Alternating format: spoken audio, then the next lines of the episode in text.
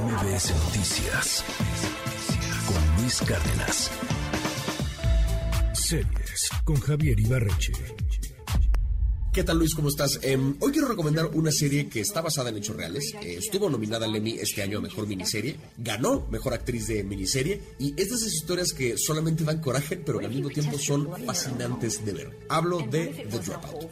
Esta serie, como dije, basada en hechos reales, cuenta la historia de Elizabeth Holmes, la joven CEO de una empresa médica llamada Theranos, que entre 2016 y 2018 recibió una cantidad tremenda de demandas por fraude en sus procedimientos. Fraudes que al ser en materia de medicina le podrían costar a mucha gente la vida. La historia básicamente es así. Elizabeth Holmes soñó toda la vida con ser CEO de una gran empresa y con ser multimillonaria. Se metió a estudiar ingeniería química en Stanford y un día se le ocurrió la idea de un aparato portátil que hace análisis de sangre con solo una gota de sangre del paciente.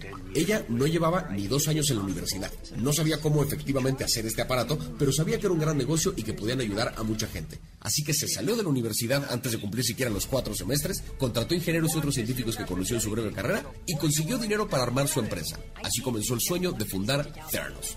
Poco a poco la empresa empezó a conseguir avances en su tecnología, pero faltaban años, palabras textuales de los ingenieros que trabajaban ahí, faltaban años para que el aparato con el que soñó Elizabeth pudiera siquiera existir. Pero ella tenía prisa por ser el nuevo Steve Jobs. Así que en una demostración con posibles inversionistas, cuando su máquina todavía no funcionaba, ella fingió los resultados de una prueba para que le dieran dinero.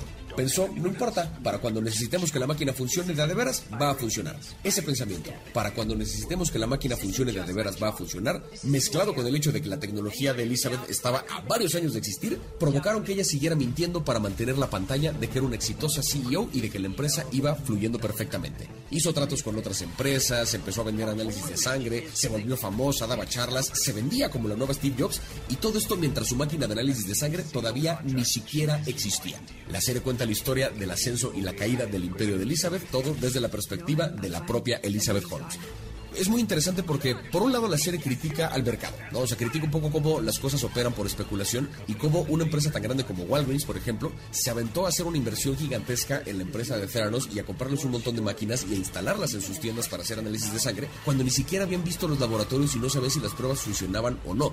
Me gusta también que esta serie critica eh, no solamente el cómo opera el mercado a partir de especulación, que además pone en peligro vidas ajenas porque pues estás especulando con tecnología médica, critica también el culto al CEO. Esta cosa que creo que en últimos años como que se ha, eh, se ha expandido y ha explotado más y cada vez crece eh, con mayor velocidad, que es esta idolatría hacia figuras como Steve Jobs o como Mark Zuckerberg o como estos grandes CEOs de empresas de tecnología que no de la noche a la mañana, pero en relativamente poco tiempo se volvieron multimillonarios y como uno sueña con ser una de esas figuras, ¿no?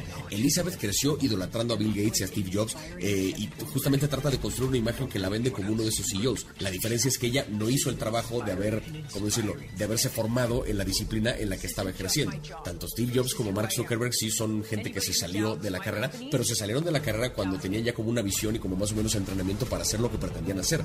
Elizabeth estaba lidiando con medicina y ella sin ser médico y sin ser químico estaba vendiendo química y medicina eh, completamente desde el fraude. Entonces me gusta que la serie critica también como el culto a este tipo de figuras, pero sobre todo creo que es una serie que critica nuestra obsesión con la imagen. Esta idea de qué prefieres, inventar algo que cambie a la humanidad o que la humanidad crea que inventaste algo que nos va a cambiar. Y mucha gente preferiría el segundo escenario. Es muy interesante este fenómeno de Elizabeth Holmes, es una historia de fraude muy reciente y encima creo el trabajo de Amanda Seyfried como Elizabeth es tremendo. Es mi mejor actriz de miniserie, absolutamente merecido. Son ocho episodios en total, como dije, está basada en hechos reales, creo que es una historia muy interesante. Ya está completa la serie Star Plus, creo que vale mucho, mucho la pena. MBS Noticias con Luis Cárdenas.